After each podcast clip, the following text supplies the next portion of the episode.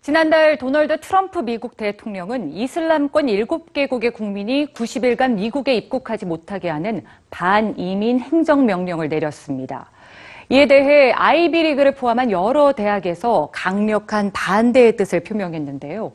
반이민 행정명령에 대한 미국 학계의 반응, 지금 전해드립니다.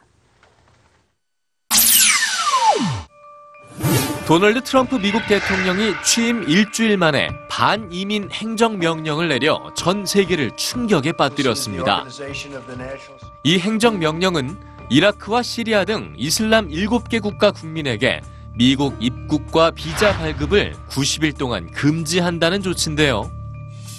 이에 반대하는 시위와 법적 소송이 연일 이어지고 있는 가운데 하버드 대학교와 스탠퍼드 대를 포함한 미국의 여러 대학은 반이민 행정 명령에 대해 강력하게 반대하는 성명을 발표했습니다. 역사적으로 미국은 기회와 자유의 나라였으며 미국 대학 교육은 전 세계의 이민자들을 포용함으로써 발전해 왔다는 거죠.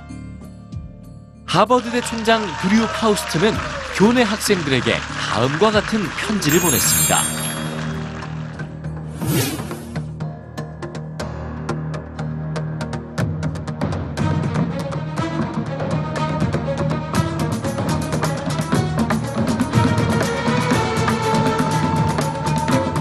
프린스턴대 총장인 크리스토퍼 엘스비어는 성명서에서 자신의 가족에 대해 언급했습니다.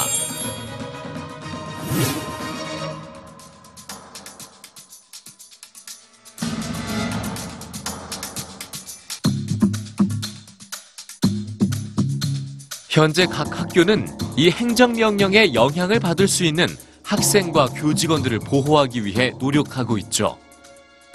한편 미국 워싱턴에 있는 브루킹스 연구소는 대학 교육이 미국의 중요한 수입원이라는 글을 실었습니다. 미국 대학에 유학생이 입학하면 많은 외화가 들어오는데 그게 콩이나 석탄을 수출하는 것과 마찬가지의 경제적 효과가 있다는 겁니다. 정부의 경제 분석실에 따르면 교육 산업은 미국 전체 수출액의 5%나 차지합니다. 실제로 2015년에 미국은 유학생의 유입으로 약 40조 원을 벌어들였지만 반대로 미국 학생이 외국으로 유학을 가서 사용한 비용은 약 8조 원에 불과했습니다. 미국은 교육 산업에서 약 32조 원의 무역 흑자를 기록할 수 있었죠.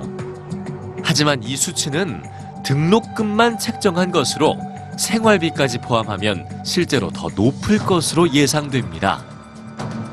현재 미국은 국제 유학생 유치에서 단연 1위인데 국경을 봉쇄하게 되면 다른 국가가 이득을 얻게 될 거라고 브루킹스 연구소는 지적했습니다. 트럼프 정부는 이번 주에 새로운 반이민 행정명령을 발동하겠다고 예고했는데요. 또 한 차례 미국과 전 세계에 큰 혼란을 초래할 것으로 보입니다.